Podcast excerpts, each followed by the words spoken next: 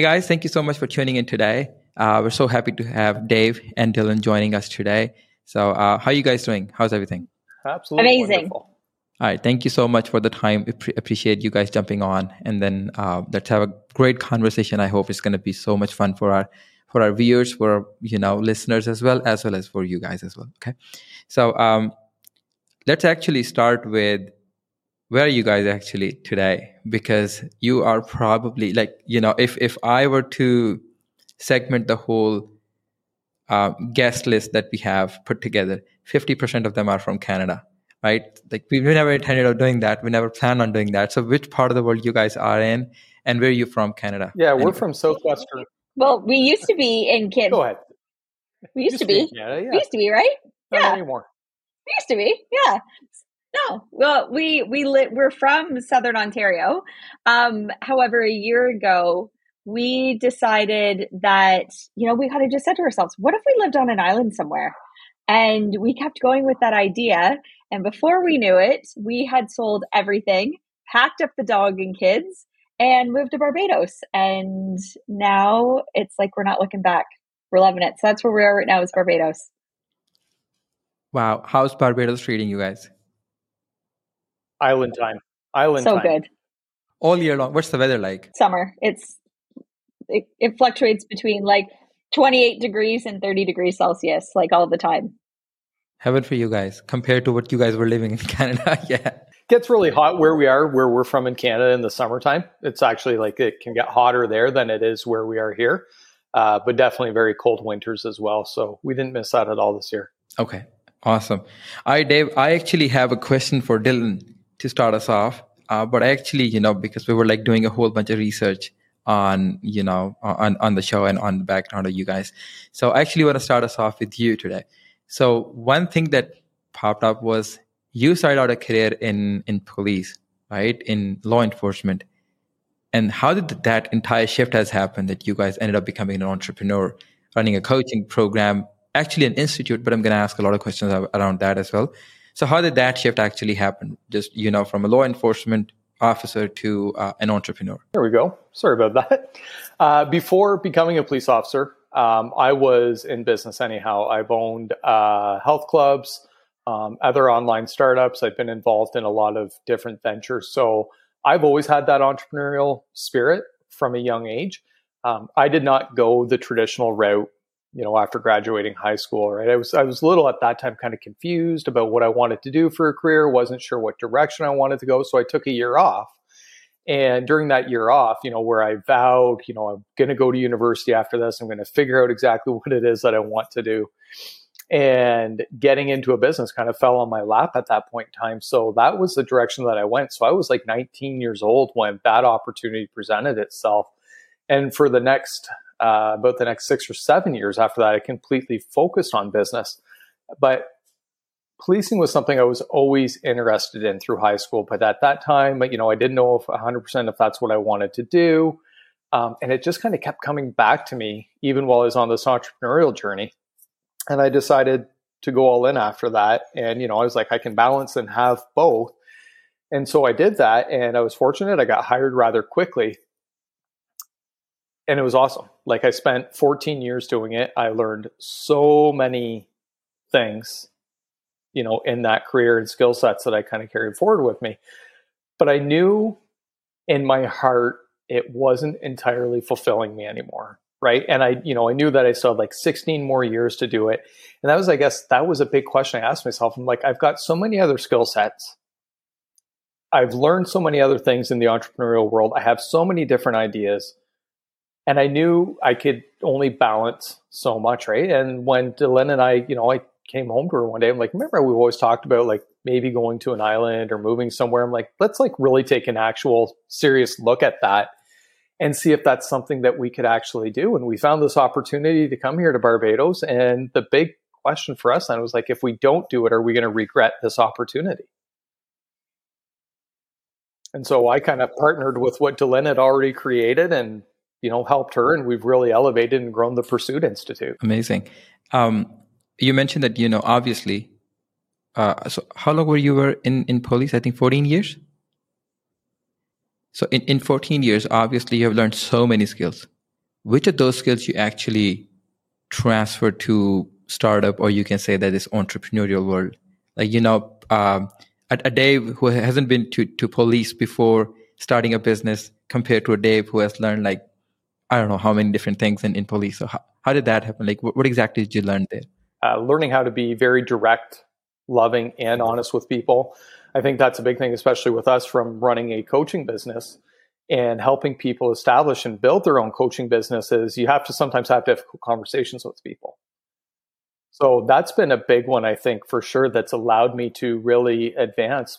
But I know when I left policing, like I had a lot of people saying, it's like, well, how are you doing what you're doing? Right. And I think people, no matter what walk of life, whether they're a teacher, a police officer, a paramedic, a doctor, postman, it doesn't matter. Like people have all of these skill sets that they gain in their work. It's just teaching people now how to be able to go out and monetize it, find find a market gap, find something that society may have a current problem with that that there's no real relevant solution for, or there is a solution, but you can do it better in a different way. And teaching people like you can take like your skill set that you've got, and just because you signed up for something for maybe 30 years doesn't mean you have to do that, right? And you can take that and you can transfer it and apply it to doing absolutely anything that you want. That's one thing I absolutely love doing is helping people figure out, you know, what business opportunities could they run. Nice.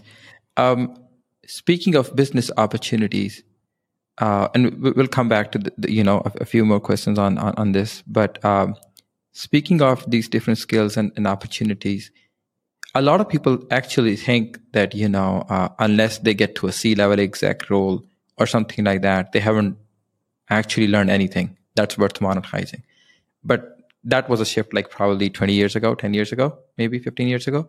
But now it's just like every kid who's getting out of the college is thinking like they have so much to offer and so much, like everything that they have, they can monetize that. So it's like two end of the spectrum. So, um, what do you think about both end of these spectrums? We live in a world now where I think that traditional form of education, a lot of it's going to go out the window. I think that people can get resourceful and find absolutely anything that they want. They can find an expert in something and learn in the online world and learn that hands-on skill set. Uh, you don't need a, you know, you see so many people graduate with a degree in something and then end up in a completely other field of work. Um, so I think people now are realizing, especially that generation that's graduating from university now, is realizing like how the online world works and how offering services works you know whether it's you know service as a software type of business or course creation or sales or anything else um, that they're really being able to only say you know what the biggest thing i got out of university was i guess you can you can know that i can read and regurgitate something and that's not trying to knock that like there's definitely a place for it but I just think people are becoming so resourceful now in what they can do and learn in the online world. And maybe they're taking their study habits or other things that they are learning and being able to apply it. But the, the it's an open door world when it comes to, especially in the online world, with establishing a business and taking a skill set that you have and being able to to put it to a monetized business model. Yeah, agreed. And I also think, you know, to a very very good extent, you don't have to be like spending hundreds of thousands of dollars in order to get a degree, in order to become something, in order to make something, in order to have a good life. You can actually do it like the other way around. You can skip the college, you can skip the school thing, right? I know more people. I, I skipped the whole thing. Delynn went the traditional route. She she got the degree in psychology, then she got her diploma in social work, she got her master's in business. And her and I are like total opposite ends of the spectrum, but even she totally realizes now it's like, yeah, that's great. I got a bunch of letters at my name but none of it's really relevant to what it is that she's doing. I know more people who make more money who have, you know, they've kind of just gone to the school of hard knocks more than anything and are, and have built based off of life life lessons rather than somebody who's gone to university and, and got a degree. Again, I'm not knocking that model. I just I believe that there's going to be a big cultural shift in what people do with traditional education or whether they go through with it, right? You want to become a doctor or a lawyer? Yes, you need it. You want to become an engineer? Yes, you probably need it. Um, but if you're just going to go and just trying to throw a bunch of crap at the wall and see what sticks, or go, you know, what, I'm going to go get a degree in English or a degree in, you know, whatever, it's not necessarily transferable, or it leads people to doing a job that they're not passionate about. okay, I graduated, I have to get a job. The traditional person says, or mom and dad say, I got to go do this. And then they end up in a career that they absolutely hate. The best thing you can do is go work for yourself, go create and be absolutely anything you want. But it's like people got these limiting beliefs going, well, that's not the way it's supposed to be. You're not meant to do that. And it's like, who's to say I'm not meant to do that? You could be holding back a lot of gifts to the world by saying, okay, fine, I'm going to go become this or that just because I got to you know, have to get a job like everybody else does. All right, Delynn, let's come to you actually. So um, let's talk about, you know, how did you end up becoming a health and, you know, mental mental coach actually? And what exactly is that you coach people on? Yeah. So um, I mean, Dave, Dave, or spoiler alert, he uh, he let you in on the uh, the early early days. But I would say honestly, for me, um, I like Dave said, I was definitely the one that went the traditional route, mostly because I very much had a self image that was a people pleaser. And I wasn't willing to do anything that was outside of the norm. Like I would I would I would tip my toe, you know, dip my toe in the the lake of, you know, outside the box. But for the most part, I was like, oh, I just I had this need to people please constantly. So starting at the age of 17 when I my parents were like, You're going to university, not sure how we're gonna afford it, but that's what's happening. And it was like, okay, I guess that's what I'm doing. And I went to my guidance counselor and I said to them, you know, I want she's like, Well, what do you what do you like? Which I think is a brilliant question to ask people. What do you like to do? What are you interested in? And I said, I want to know why we do what we do. I want to know why you have why people think what they think and then why you know you've got some people over here that are like absolutely just like killing it and they love what they do and then you've got these other people here that are like living paycheck to paycheck. They don't even love what they do but they're just like in this mode and then you've got people somewhere in between and like how how does it you got people that look like they're killing it but then hate what they do like why are we doing this like what's the point of it all and she goes, "You should take psychology.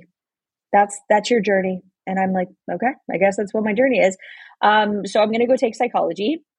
And in that four years, I mean, grateful for it. I learned a lot about the brain, and I learned a lot about all the things having to do with the brain. Um, but I didn't come out understanding why we do what we do. And now um, and it, and it led me to well i guess i'm supposed to go and i kept just going back to school going back to school. And then that that led me and i mean all during university i worked um, in a hospital. And then when i finished university i ended up getting a full-time job at that hospital. And then i before i knew it i was like a ladder climber. And i forgot all about what is it that i actually love what is it that i actually love to do until it was about 10 years ago when I said to Dave, you know, my reasons for getting into healthcare, they no longer exist. I'm not passionate about this work that I'm doing. And yes, I've been climbing the corporate ladder. I'm I, at that point, I mean, I was a, a high level executive. I was making six figures a year. I had the pension, I had the benefits, I had all the things, all the it's like Vegas type job going on here, all the bright shiny lights but I wasn't, I didn't love it. I liked it and I was good at it, but I was like, I don't love it. I don't love it. And then it brought me back to when I was 17 years old and I was like, why did, how did I get sucked into this? Like, how, why, how did this happen? How, why are we doing this? And I remember saying to Dave, you know, my reasons for doing this job no longer exist. I, I have this feeling I'm supposed to go out on my own. And um, I, at that point, we had had our first daughter and in Canada, we get a year maternity leave. So I have been went from being a ladder climber to full time momming. And here I thought, well, man, like I've been pouring myself into this hospital. Shouldn't this hospital be shutting down? Like if I'm going on maternity leave for a whole year, shouldn't it? Should, it just wants to close, right? And it, it didn't, of course.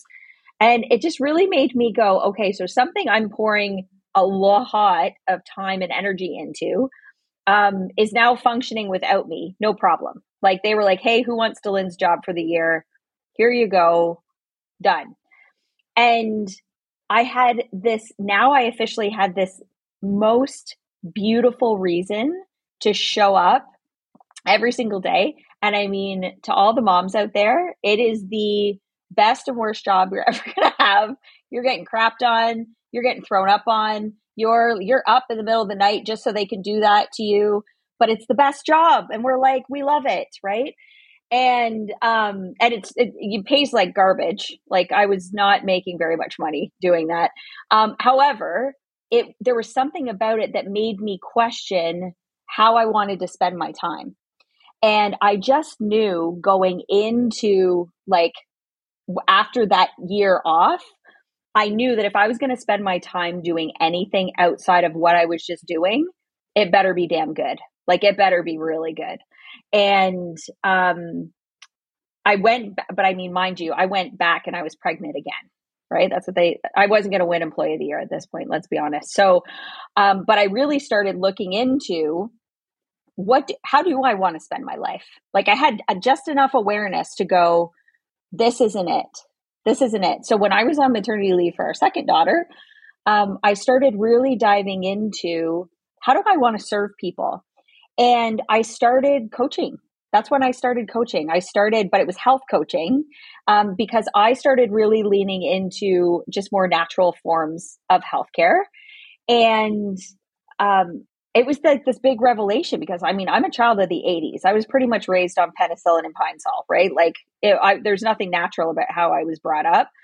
And I mean it's not a knock on my parents, it's just what they it's what they knew, right? So when I started doing things differently, I noticed I'm like all these other parents are asking me like what do you use for this? What do you do for this? Like my kid's skin looks like this. What are you using? And I started educating them and I I just loved it. And it didn't matter that I would work all day at the hospital or I'd be up all night with the kids.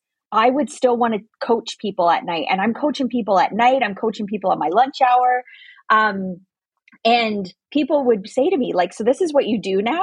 But I didn't even have the self image of someone that was comfortable enough to say, yeah, this is what I do. I couldn't even admit it because I had spent so much time and energy climbing the corporate ladder that I literally would say to people, no, no, no, this isn't, this is, this is just like my side passion. I still work at the hospital. I, that's, that's, that's who I am.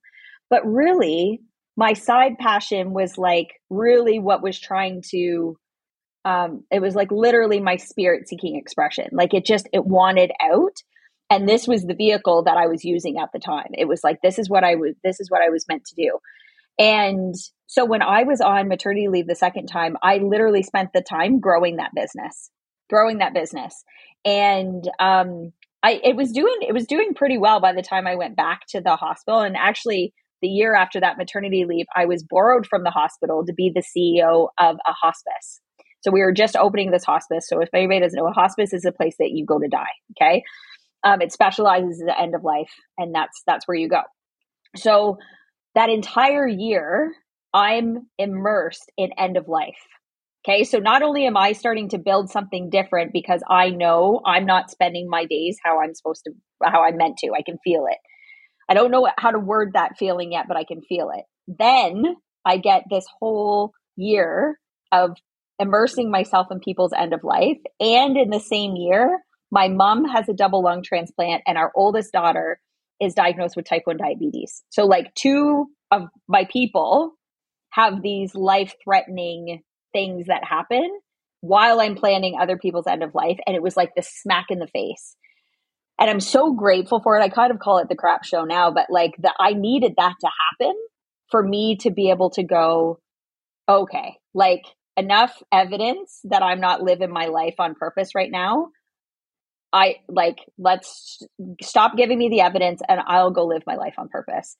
And um, I would say within two weeks of that happening, I went to Dave and I was like, listen, like, I know this is not part of the plan, um, but I'm supposed to go all in on my business. And initially he was like, oh, I don't know, right? Because at this point, I mean, we had built a life that we we needed both six figure incomes, right? And I wasn't quite making that in my business yet, but I was like, I just said, I just like, I have this feeling that if I just do this, that it's going to work. And this is where Dave, being an entrepreneur, totally served me because he knew he knew that feeling that magical feeling when, that you have when you when you just know if i just do this something's going to happen. And he was like all right just do it. And then i resigned. And it was i've never looked back. It's almost 10 years now. Wow. Wow. So much so much to cover there. So much to cover. Um one of my my personal so so I, am going to come back to a whole lot of things that you mentioned because uh, that's like one of my favorite topics to talk about. Um, so I work with a whole lot of founders, mostly people who are like first time founders, probably second time founders. They're building a, a product company for the very first time. So I help them take take that product thing, turn it into you know turn the idea into product, then to, to business stuff like that. Um, and I always said this thing that you know um, asking the right question matters a lot right? Every single time. You're building a business you need to know the question you need to ask. You're building a product you need to know the question you need to ask. You're going for investment you know looking for investment. You need to know the question you need to ask and otherwise investment gonna you know investors gonna ask you those questions uh, and you probably won't have the answers to them. So uh, and then you mentioned you know uh, you went to the counselor and she asked like what you want to do or something like that right? So good questions to ask at that point. and then multiple times in your life you kept thinking about is that something i want to do? Is that something i want to do? Because most of the time when people are just like down and something is happening in their life what they usually do is they start complaining. I mean that's the easiest thing to do. They just like complain um, blame somebody, complain somebody, right? Uh, but you kind of had a different approach to it. You kept asking the why, like why the hell you're doing this thing, right? Um, so what, not the how. Most people go to the how. Yeah. Not the how. Most people would go to the how. No, most people would go to. They do. Yeah. It's like, well, how's that going to happen? That was. I didn't worry about the how. I was like, why do I want to do this? And it's like because you're the um the the emotion that you have that feeling that you like that people are like follow your gut follow your heart. That's your why. Why why why why why? And and it it was the same what i said to dave the reasons i was started in healthcare the impact that i thought i could have here i can't have I, the impact i want to have is so far beyond these four walls it's ridiculous. Like they don't exist anymore. So, which means I'm not meant to work in this building. Right.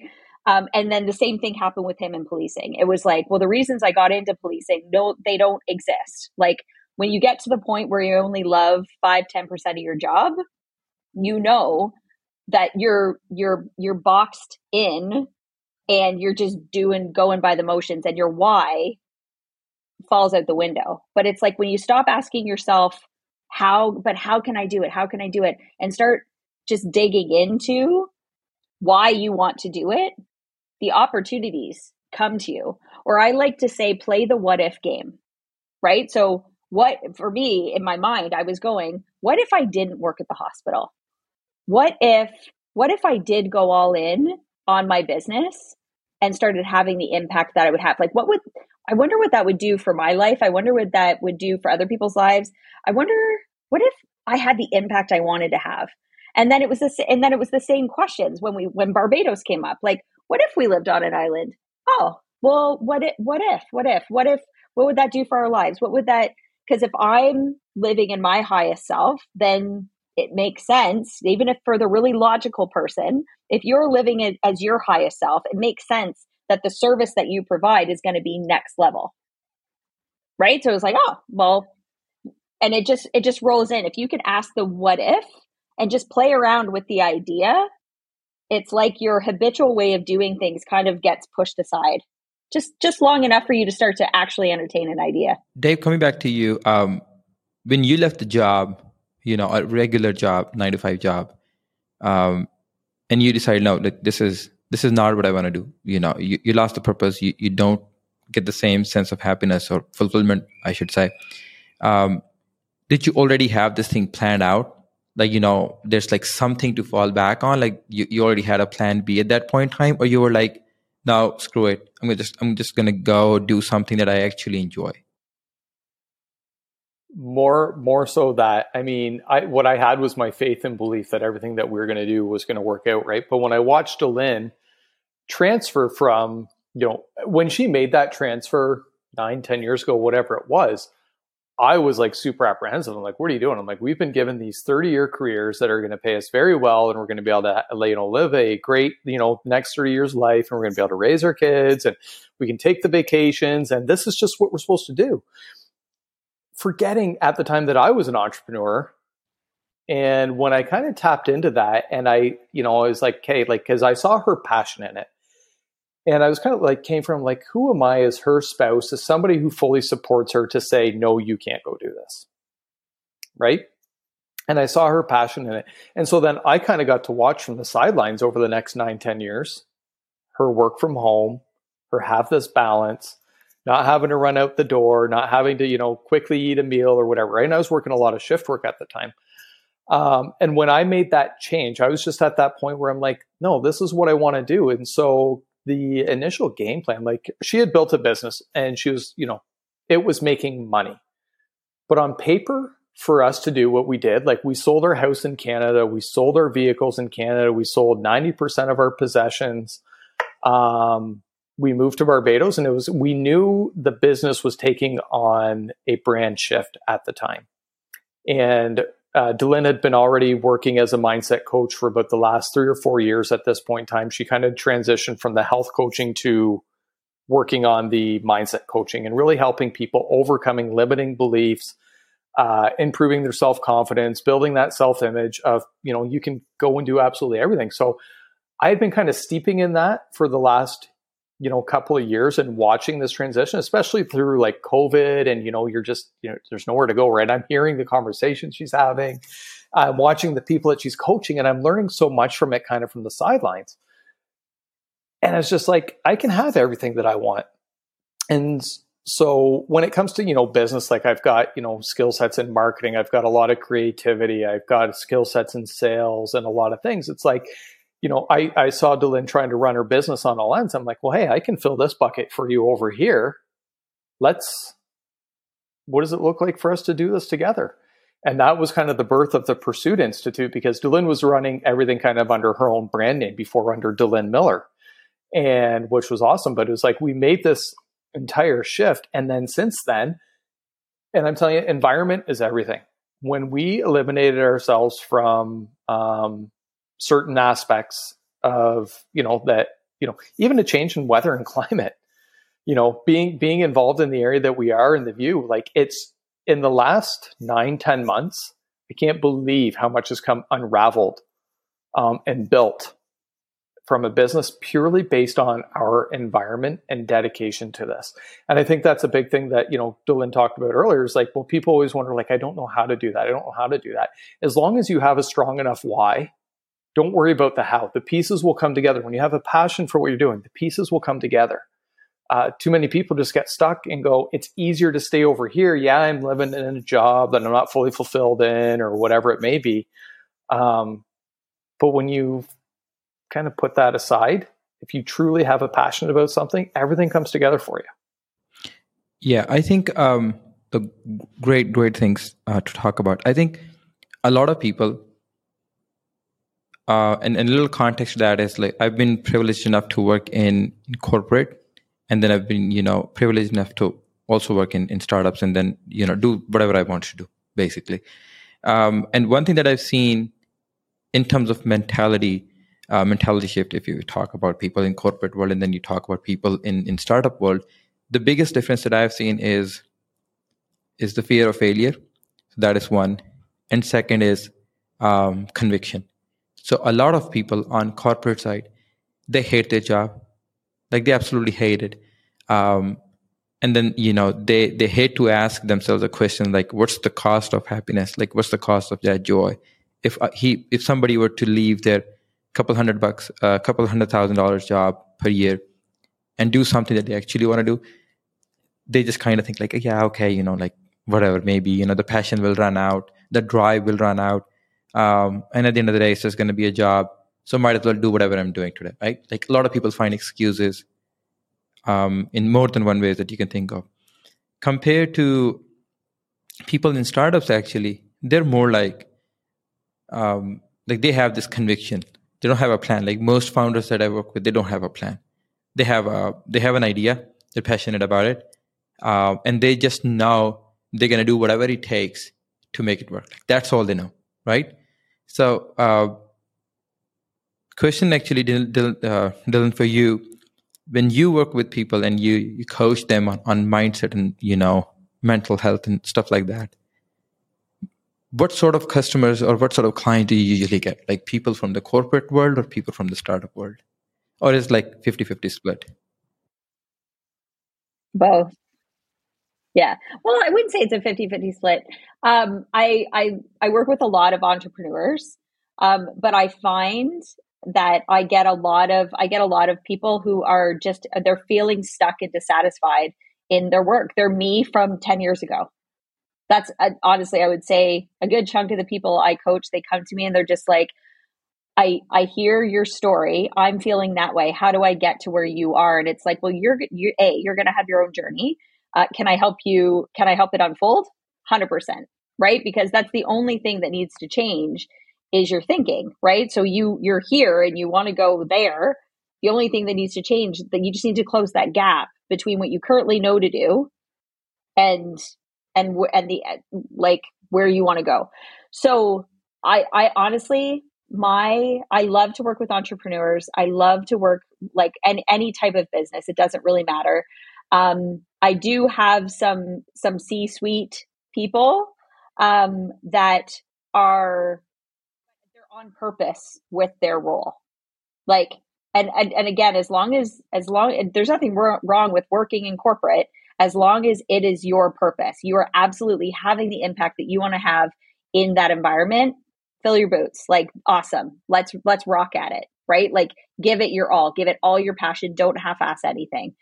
Um but really when I when I start working with people, the best part I always just say the stucker the better. Like the more stuck you are, like come come come to me. Like not it doesn't scare me because um this is this is the the best part about it is identifying that oh my gosh i am so stuck right now like i'm so dissatisfied um, and sometimes on the outside it appears that we have all the things right and i did too right i i was a making six figures corporate job had the hubby had the kids had the dog i didn't have the picket fence but but you got like i had the perception of all the things right um, but there was this feeling inside of me that just was missing and I knew that I couldn't give, I couldn't show up as the mom I wanted to be. I couldn't show up as the wife I wanted to be. I couldn't show up as the daughter and the friend and the, uh, I, all that I wanted to be if I wasn't, if it, it started with me.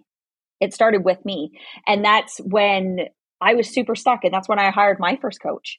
And I'm so grateful for my, for her because she helped me to see that I wasn't any of those things. Like I'm not, and and that's when i truly started to understand the thing that i had been searching for since i was 17 years old why we do what we do i was like I, and all of a sudden i got it i was like okay holy crap we have this thing called the subconscious mind that's why we do what we do. And it just it i knew that that was i would say probably within three months of working with my coach i was like yeah i'm supposed to do what you're doing. How do i do what you're doing? Right? And i just started i just started diving into it more and more and more. And then what i was noticing like as it's evolved is i would have so i work with people for minimum 6 months because i need time with them with their self image to like help create it right so what i was noticing is i was you know coming to that 6 month mark with with my clients and a lot of them before and they were like holy smokes my mind is blown how do i do what you're doing and initially I was just like, oh, well, I'll just I'll just teach you how to grow a coaching business, right? But then what was happening was they were coming up against the same roadblocks or the the things that I was having issues with. Like Dave was talking about like they're like, "Listen, dude, I just want to show up and coach people and help people. Like I don't want to have to think about marketing and like ads and reels and like whatever, all the other all that mechanical stuff. Not interested." And I said this to Dave once. I was just like, okay, so I have so many people that would be amazing coaches and get amazing results, but they don't, they're like me. They don't want to do the mechanical stuff. Um, can you create something to summarize what we went through in a matter of, you know, six years into a condensed period of like a couple months, few months? And he was like, yeah, I can do that. So that's been Dave's role is to to take what we learned over the course of years and years and years and years and a lot of time and money and all that kind of stuff and condense it into a really so that it's like a business in a box for a coach. So that I now like this can't be the Delynn show. This can't be the Delynn show. So we that's honestly where Pursuit Institute came from as well because it was like we can't um the impact that needs to be had on our world can't happen with Delynn Miller alone working in a silo. Yeah, just thinking about um, the t- the type of you know clients you coach. So uh, suppose most of them, like j- just suppose most of them are coming from corporate. Why do you think um, they just don't want to start their own business? And then a follow up question on that would be: I actually think about that quite a lot of times. A lot of people say it's like, especially today, you, you, you got to start something of your own. You got to start something of your own if everywhere if everybody on this planet were to start his own business her own business where would that leave the whole corporate world? Do you think like everybody is made for this entrepreneurial world or not? I think that everybody has their own journey and they know what works best for them. And i always tell people if if what you desire the impact that you des- the service that you want to have if it's already created partner partner with people. And maybe that looks corporate ish um, maybe it looks like a partnership and you're combining your knowledge and expertise with somebody else's knowledge and expertise. Um, it's gonna, it doesn't, there's no right or wrong the, the way to do this. Um, sometimes what you desire to create doesn't exist yet. And for me, like I know when I first decided that I wanted to get into mindset coaching, I went to one of the top mindset coaches out there, Bob Proctor, and I said, tell me, like, mentor me, tell me what you know right? And like i like that's that's exactly how i went and did it. And then i looked for and and everybody will always see the pain points within society that they're like that's a gap. I know i can fill it. And there were things that i was then being that i was noticing that i was like oh my gosh if if if this gap was filled so many more people would get the results that they want. And then that's when i just that's when i was like okay i'm this is what we're creating and it's going to fill a massive gap that nobody's filling right now. Yeah. How was working with bob feel like you know um he's amazing i know. I know. I've like read a lot of things a lot of things that he wrote about and especially uh especially you know just just wanted to add one more thing to it. He wrote a whole lot of things about money management making money getting rich stuff like that. So uh so yeah what was it like you know getting mentored by one of the finest person on the planet? Um, so yeah just tell us a little bit about that. Um, it's it's always it's going to be it's going to be the best and worst experience. The best in the fact that um, what the the information that he conveys is our truth. Like it's so it seems so familiar when you're being when you're being reminded of it i wouldn't say like even taught like you're just being reminded of it um but he knew how to call you out. Like if if your he called it your paradigm, right? If your habitual way of doing things was getting in the way, he was on you, like on you. Um and again, some some people would be like, I can't even handle that, and they'd be out. Um, but if you took it for what it was, you it was it was an incredible experience. Yeah. So what exactly um, he mentored you on? Well, growing like just mindset in general, right? Like so I mean he mentors everybody through his books and through his um through all of his work that he does, right? Like that's what he wants people to understand um and how our mind works. Like and that he's one of the most brilliant teachers on showing us how our minds work and how to turn our thoughts into things. So that was that was a big chunk in my in my earlier stages of really understanding this work of what he taught me. And then um, to the I actually uh, decided at that point that I was going to become a coach with his organization. So when I was working specifically with the Proctor Gallagher organization, um, it it then went into um, what do you again, but it came back to self image. It was like now what do you need to believe in order to be go- not be the student but be the coach and be the coach that your people need you to be. And and so it was a lot of awareness around around self image in that piece too. Okay. So um so today you guys run pursuit institute. How many people have you mentored or coached so far since you know since the inception of the idea? Since so the i mean over the over the course of like coaching it's now at hundreds of people right but it's it's it's one of but the the the goal now is to be partnering with other coaches as well because it's like I have the capacity to coach so many people at a time, right?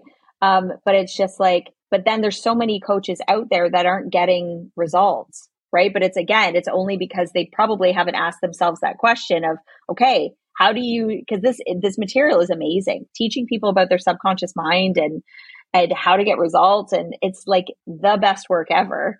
But it's who do you need to become it from going from the student to the teacher right? And it's just like when when we can help coaches do that it's like now it's people aren't just learning through me just like bob never meant for people just to learn through him.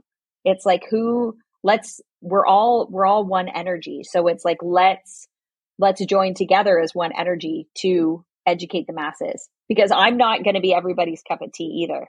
So right? Some people don't want to learn from me. They might want to learn from dave. They might want to learn from one of the other coaches right? And that's the best part about partnering up is it's not only it feels better from a coach's perspective but it feels better from a client's perspective too. Okay. Yeah that, that's uh yeah thank you for that. Um from an entrepreneurial you know standpoint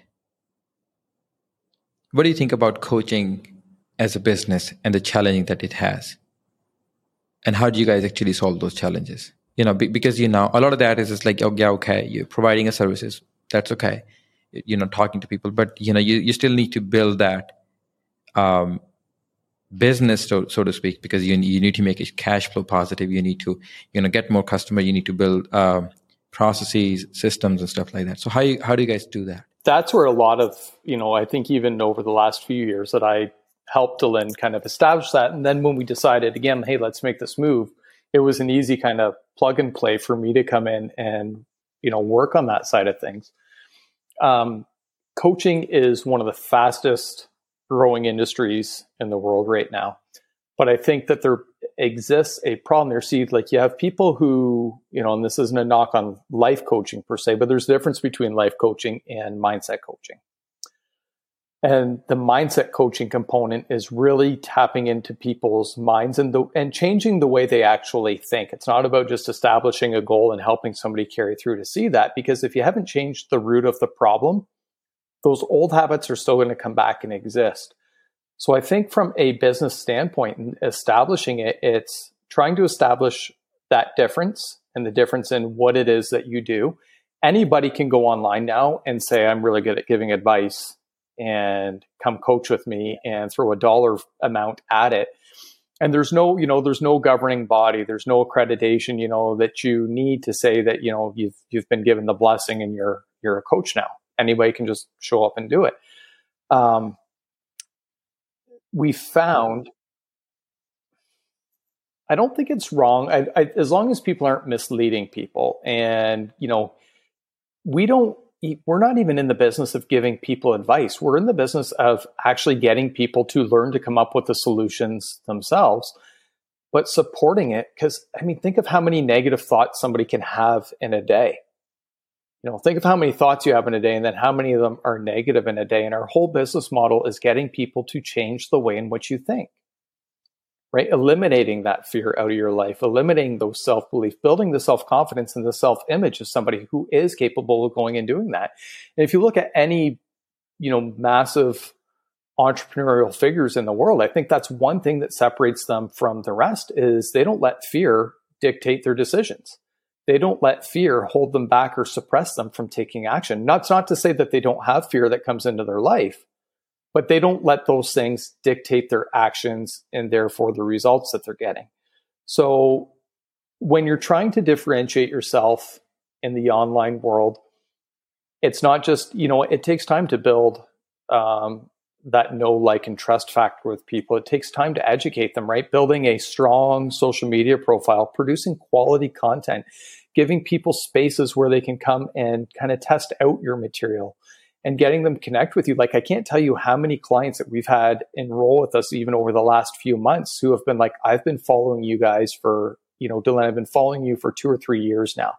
And they finally make that leap. But I think that's one big gap that other entrepreneurs in, in any industry, everybody's looking for that immediate result, right? Like we live in this like click and buy world or swipe and get this or that. And I don't think, you know, that's one thing that people need to have is that tenacity to see things through and really tap into their deep, meaningful purpose of why it is that they're doing something. Then the mechanic, the mechanical side it comes together.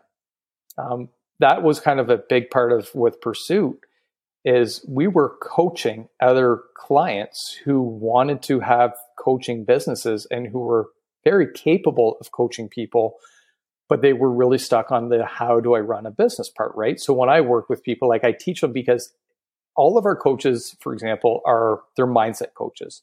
But we have coaches who are in the natural birthing space. We have coaches who are in the trauma space. We have coaches who are in like the teaching space, like a lot of different niche markets. Um, it's teaching people like how do you find a market gap? How do you find an opportunity where I can put myself in there and create a little bit of separation from who, whatever other people are doing and create a differentiation? How do I create a brand identity? How do I find who my ideal client avatar is and how do I start speaking to them? And the biggest thing that I find, and this is like one of the biggest secrets I think that anybody can have to starting in their own business, is tap into what your own personal story is.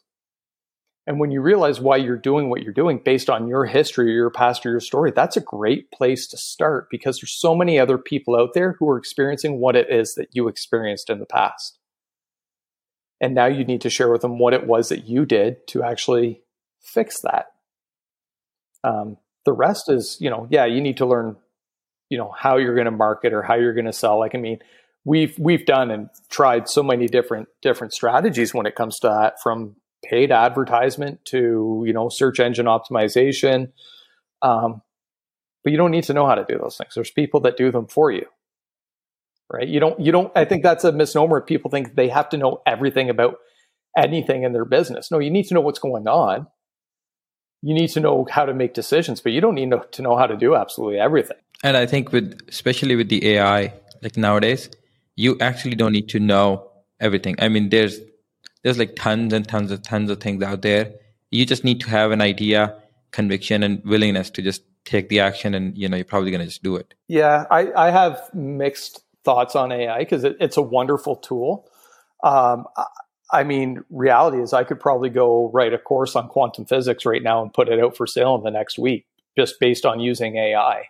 I know nothing about quantum physics, right? So I think it's a dangerous tool in the sense that you need to make sure that somebody's not, you know, fraudulently creating something or, or becoming something that they're not, you know, uh, what's that movie Catch Me If You Can, right? Frank Abagnale, you know, that, you know, and I think, you know, that's kind of the same thing is AI could give people the tools and the ability to become something or somebody that they're not and not teach unqualified spaces versus you know you can go into ai and it's a time saver type of thing going look like i would like to write a blog or i'd like to write an email on and you give it everything it is that you want it to say or do that's different. Because then i think you know you still have to go through you still have to proofread it you still have to make it your own.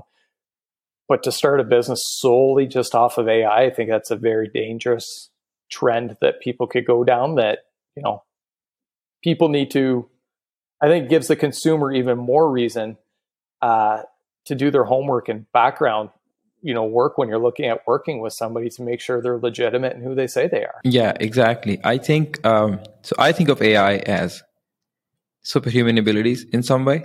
So it gets you more efficient gets you more productive. Gets the same like gets the tedious job done pretty quickly saves you a bunch of time. Yeah stuff like that. But uh where it gets dangerous like really dangerous is when you start imposing stuff. Like you know you start becoming an imposter you don't know what you're doing a whole lot of people. So um i think uh, on twitter or like i think it was on twitter somebody just created an account. You can literally see that, that they created an account three months ago and uh, they kind of grew the following to a couple thousand followers or something like which is fine. Um, and now all of a sudden they're like health experts. They're, they're selling um, things on like diet what sort of a diet you need to have. You need to have like you know keto diet or this diet or that diet that's a protocol you should follow this follow. Was like oh wow okay.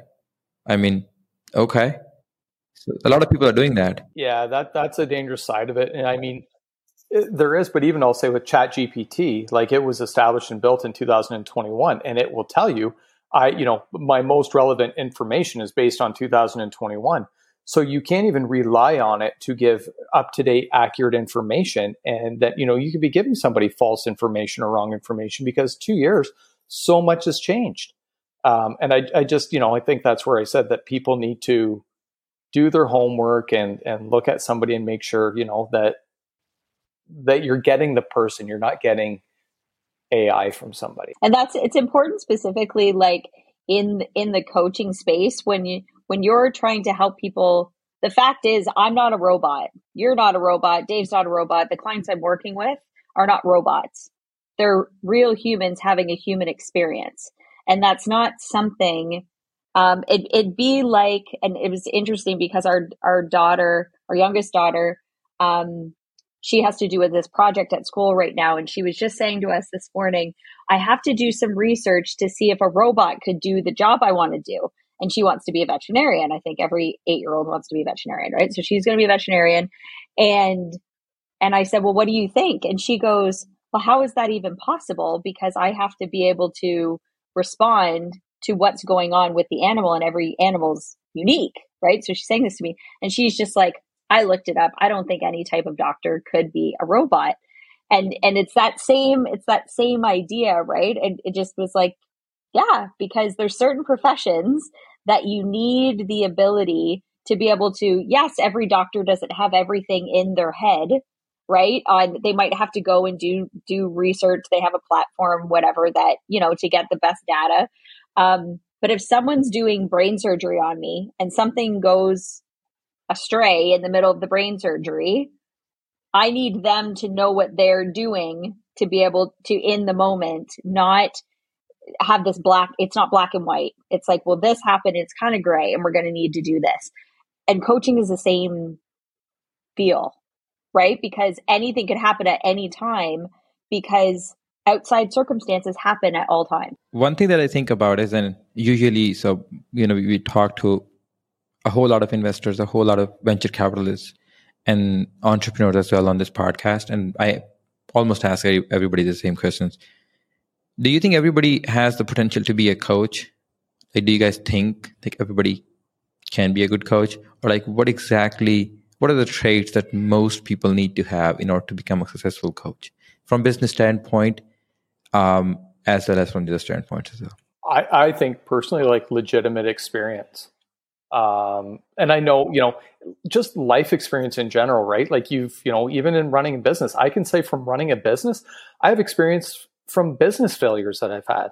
And they're not really failures, they're nothing more than lessons for me. But every time I've had a idea or something like that, or I can tell you right now, I can tell you how many, you know, uh, uh at the start of COVID, I, I launched an app um, that was a completely home based uh, virtual fitness program. And it was my own limiting beliefs about two months into it where I'm like, I don't think this is working. And I just quit. I shut down on that. And I'm like, I just spent like, and I poured a lot of time into this, right? So that's, you know, I think even from a coaching standpoint, there's a lot that I can take from things that I've in my own personal life and experience that are transferable to other people. See, I've made mistakes in areas so other people don't have to. We've spent money in other areas of growing our business so other people don't have to. Um, I think that's like that's a, a big one. Um, I don't think everybody is meant to do it. I think everybody could do it, but not everybody is meant to do it. And it's it's one of those pieces where um like we've had people approach us to say, "Hey, I really want to be a coach." And all my number one question that I ask them is, "What are are you prepared to study yourself, this universe, and your place in this universe for the rest of your life?" For the rest of your decision that you want to do this, your decided time. And if they're a no, that I'm like, it's not for you. Because if you're not willing to grow yourself, you can't give what's not in you to give, period. So, does all the letters behind my name allow me to do this? No. Does my awareness and my understanding of of what I'm talking about allow me to do this? Yes. Right? And I've had I've had people do this. I've every once in a while, I mean, I typically work with people um, I find I attract in people that are in like their 30s, 40s, 50s.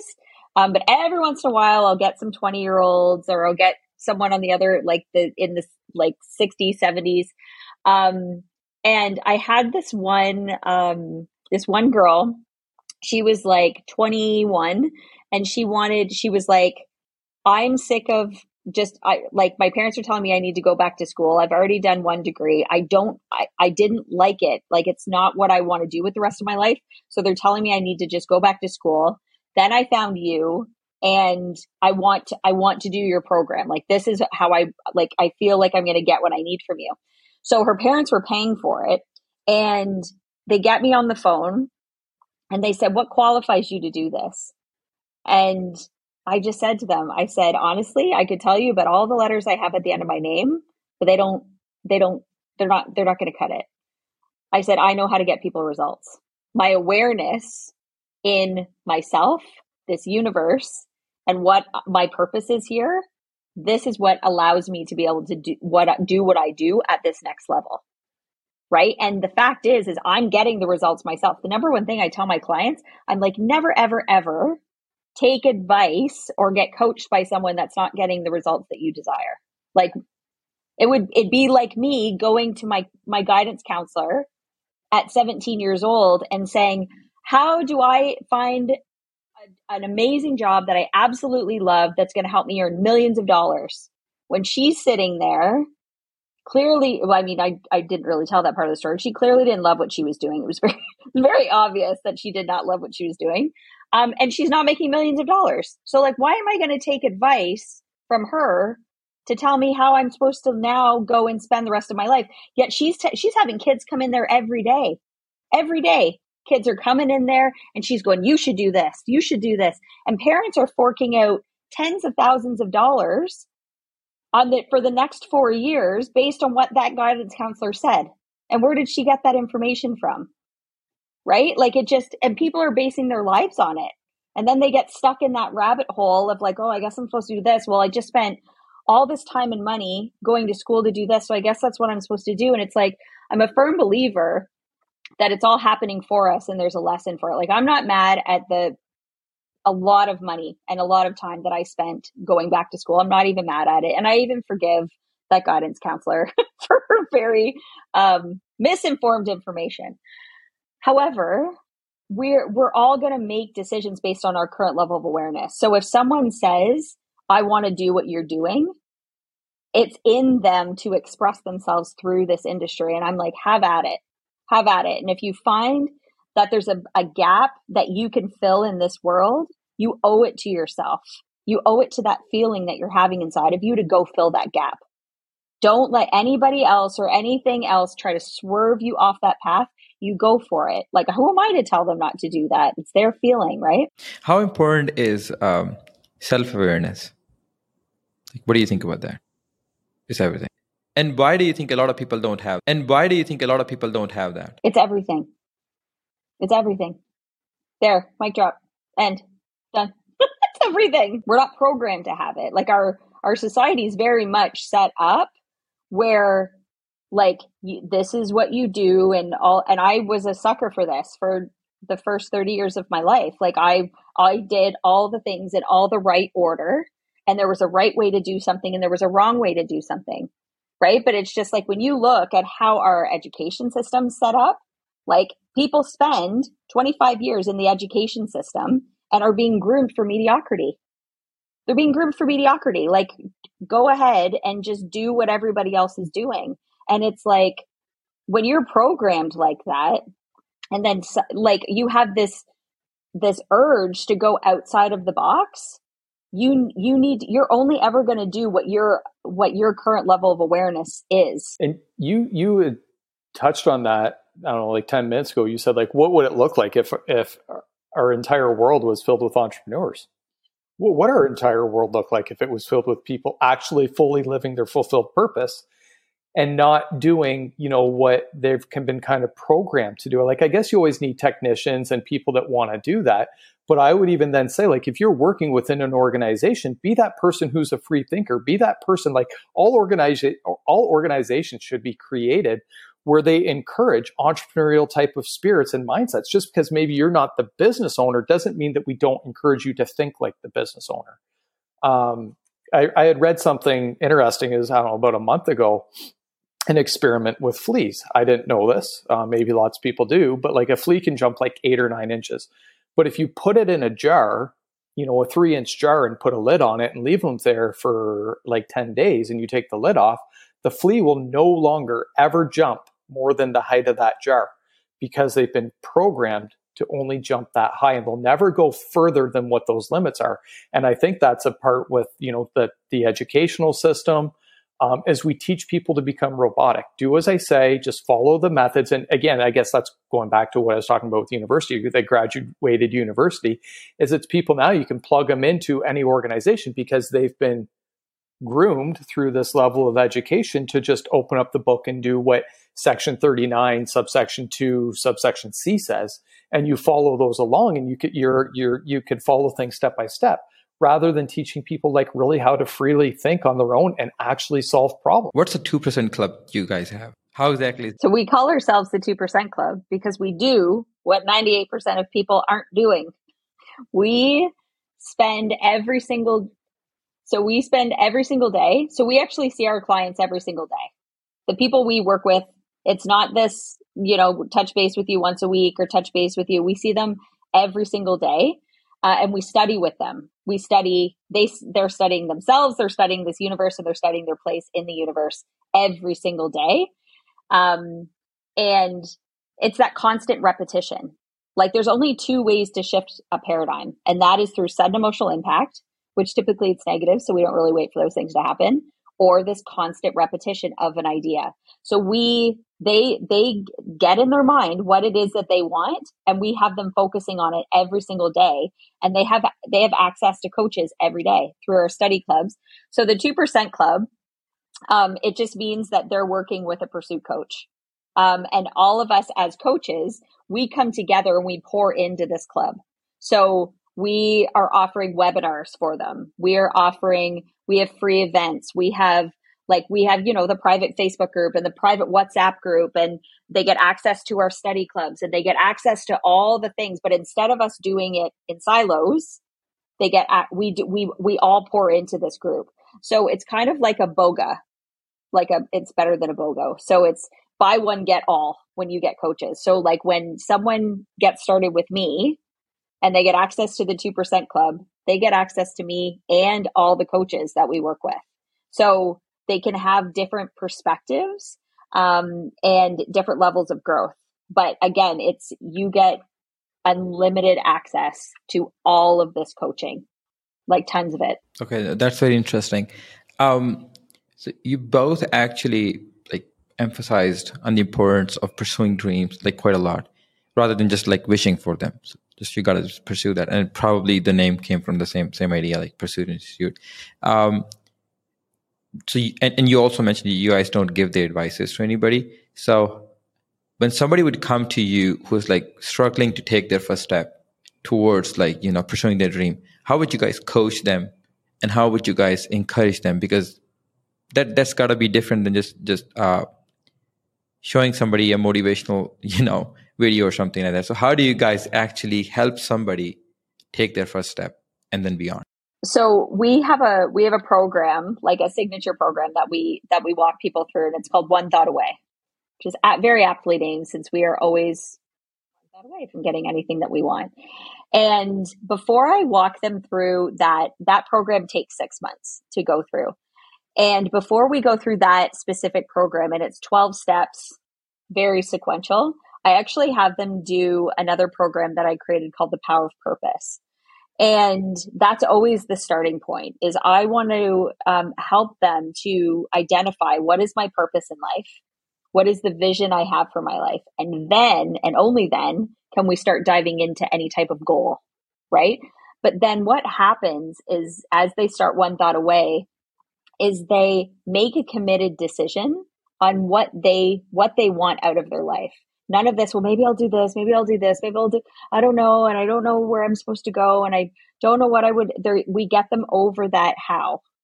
The that's not up to you. So now we just we dive into and we just like make a committed decision on what it is that you want and then there's it's it's the becoming of that person. So first step is always getting them on purpose. Most coaches what they'll do is they'll go right into goals. What's your goal? What's your goal? And it's like but if i'm not had i just went had my coach just said that to me i'd still be working in the hospital setting goals. When in fact that wasn't my purpose. That's not what i was meant to do right? So it's like let's get you let's get you on purpose with your service so you actually and i've identified a vision for your life. And then it's so easy to make decisions from that space.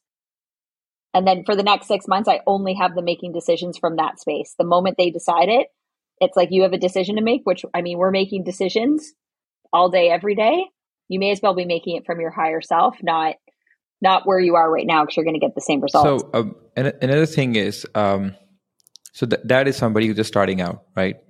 Compared to somebody who has already had a like he built a business and now he's just like burned out most i think that's the most common problem among the founders like you know in terms of mental health like they're just burned out. They're working like constantly 15 16 hours a day um, they've managed to screw their life you know uh, they don't have a personal life because all they know is, is just work so um, and I, I personally you know on, on a personal side i think a lot of founders need to have a support system or a mental health coach. Like the moment they start thinking about something, they just gotta find somebody because it gets so tough, gets so lonely.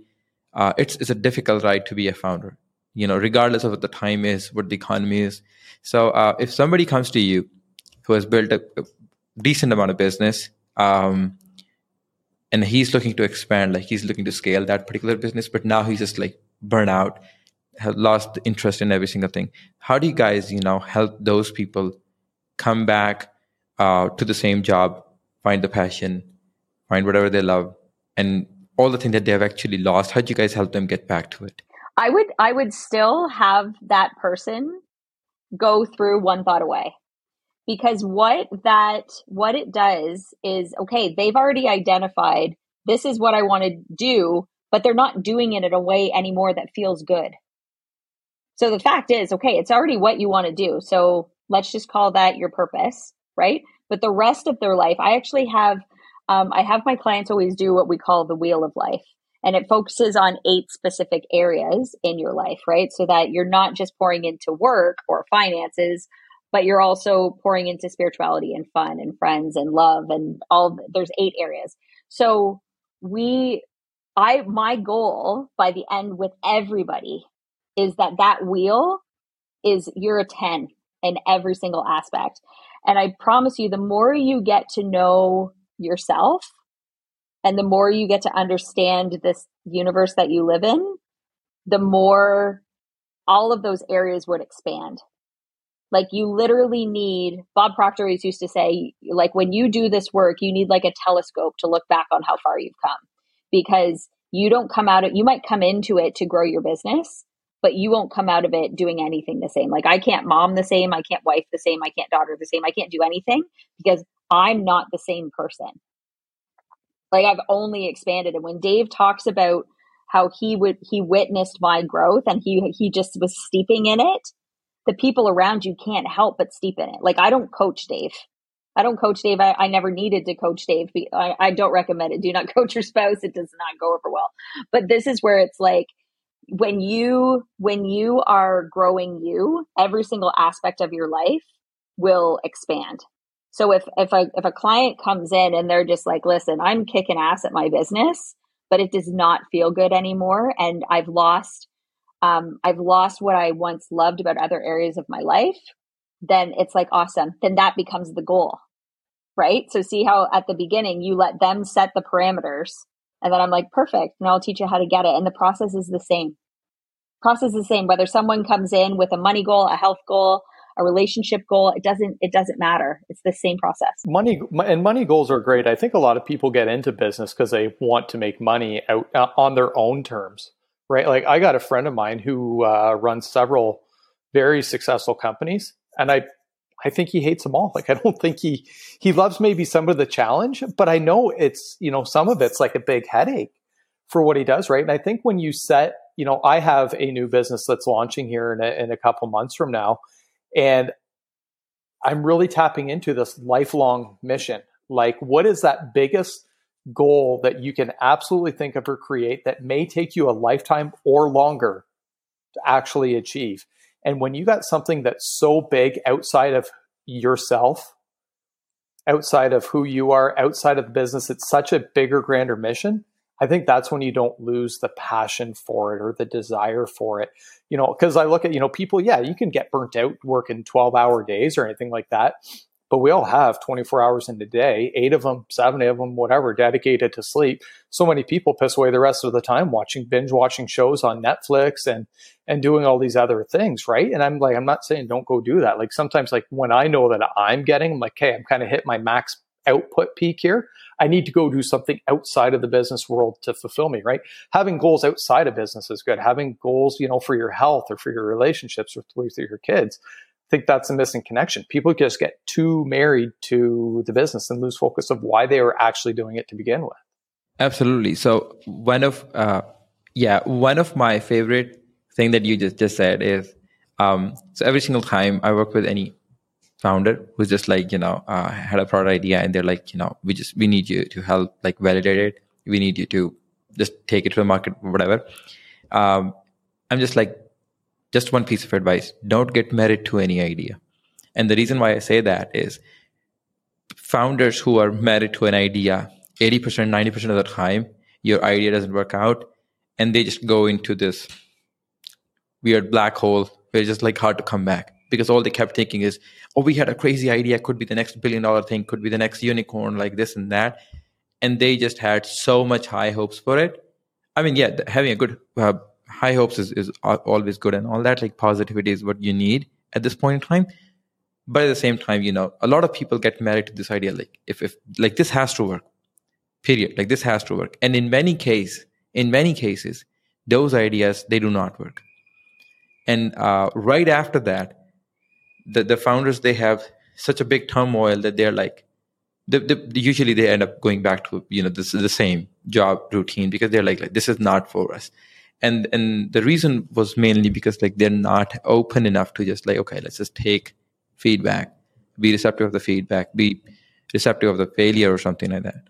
Yeah, take take feedback or just because something's not working doesn't it just maybe it's the way in which you're doing it that's not working or your idea right? And all you maybe need is this this little you know two millimeter shift that you know we just need to like pivot or course correct and do something a little bit differently. Doesn't mean your idea is no good right? Um, but it, you know, you, I think you also have to identify a time period um, where if you've been doing it, you know, and it's after two or three years and you're still doing it, you're not making any money. It's it's become a hobby, right? And sometimes you just got to kill the idea and go, okay, I got I got to do something else, right? If you get too stuck into the the the trenches with it and you can't see outside of, you know, you get tunnel vision, that can be very detrimental to an entrepreneur as well and I also think that you know a lot of a lot of people that I work with, uh, they'll, they'll come come up and almost every other day, and they'll like you know we have uh, we have an idea that's going to change the whole whole world. I'm like okay, okay. I was one of those people who used to think that, but like, why do you think though? So. Um, and, and they'll go, um, we're just like, this is such a big pain point, and we're trying to solve that. It's going to help people just, you know, live a better life, like whatever. Uh, and, and the bottom line is like, we do some validation study with them, some some you know interviews and stuff like that, focus group study and whatnot. And um, we'll come back to this thing like that was not a problem for everybody. That was a problem for you only. People don't think of that as a problem, or even if they do think of that as a problem, they don't think it's a problem worth paying for. So nobody wants a solution for that. So that's another important thing to think about when we're doing that. All right. So uh, we're coming to you know to the closure of the, of the, of the podcast, and I want to be very, very careful of your time. Um, we do have this uh, ritual on the podcast. So every single time we have a guest or guests on the podcast, we ask them a question that a previous guest has left for them, and we also ask them a question which, which, which we do not reveal, but we save that for our next guest. So the question for so I'm going to ask you a question at the at the end of the episode, which is obviously not going to be a part of this, but the question that uh, our previous guest um, asked for you guys was left for you guys was um, of all the things that you could do in this world, why are you doing whatever you're doing? I think for both of us, it fulfills us. It, it gives us a deep, meaningful purpose to have an impact on humanity uh, in the way that we do. And we have very big goals and visions. Delynn talked earlier about our uh, one daughter have, uh, having type 1 diabetes. Uh, we've got a big vision outside of our own business uh, to, you know, to give in a very heavy way to the diabetic community uh, medical supplies that are not otherwise provided from them unless they're paying out of pocket. It's one of the most, you know, it's such an expensive disease for kids to have or for families to have to deal with where there's not always a lot of coverage. And we you know that's a big part of our why is to be able to create that and give to that. But it's honestly it's because we just we believe so much in what we're doing and we know how the work that we've done has had a massive impact on our own life. And it's too good not to share. Yeah. You know i think i think it i think of how my life felt when i didn't love what I was doing, when I didn't love how I was spending eight, ten hours of my day.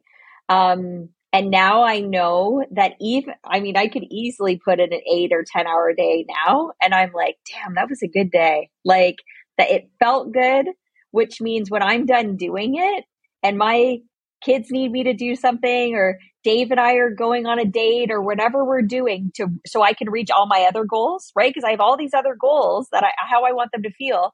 I just know the way I feel now is a million times better than the way I was feeling before. And I just keep thinking in my mind, I'm like, that's possible for everybody. There's a place in this world for everyone. And it's like, it's just, it's finding your place and then just like having so much fun being in that place. And when your place changes, it's having enough awareness to go, oh, it's time for me to pivot. It's time for me to pivot right now. And it's just like, that's all I want for humanity. It's like when you're spending, you know, this round on this earth, are you, does it feel the way you want it to feel? Or is it feeling hard? Because it's not supposed to feel hard. It gets to feel easy. It gets to feel fun. It gets to feel light. And I, you know, and I always said that to Dave too when he was policing. I said, you police because you want to police, not because you feel you have to. And that was just like hands down. And that's what I say to everybody. I'm like, you you get to and i mean i'm i get to do this work and i say i get to because it is such a privilege to watch people's transformations going from unhappy, dissatisfied, burnt out to loving every aspect of their life and having it feel light. I'm like, that's the best. It's the best. With what Delynn said there too, like I know when I was in that job, I used to go to work and uh, with about three hours left in my day, I started doing this countdown. Like, when is this day going to be done? When is this day going to be done? You know, 90% of the time it was like that. Like, is this day almost done? Like, it's time to go home. Whereas now the shift is like, I'm like, oh, I only have like three hours left before we kind of got to switch gears. I'm like, that's not enough time. I want to keep working. I want to keep doing this. And it's a total different feeling when it's like, yeah, it's after dinner. I want to work. You know, I, I set the boundaries where it's, you know, but there's a lot of times where I just, I want to keep producing and keep working because I love what I'm doing. Mm-hmm. Uh, I actually have a follow up question. And after that, I'm going to take like your, the question for the next guest.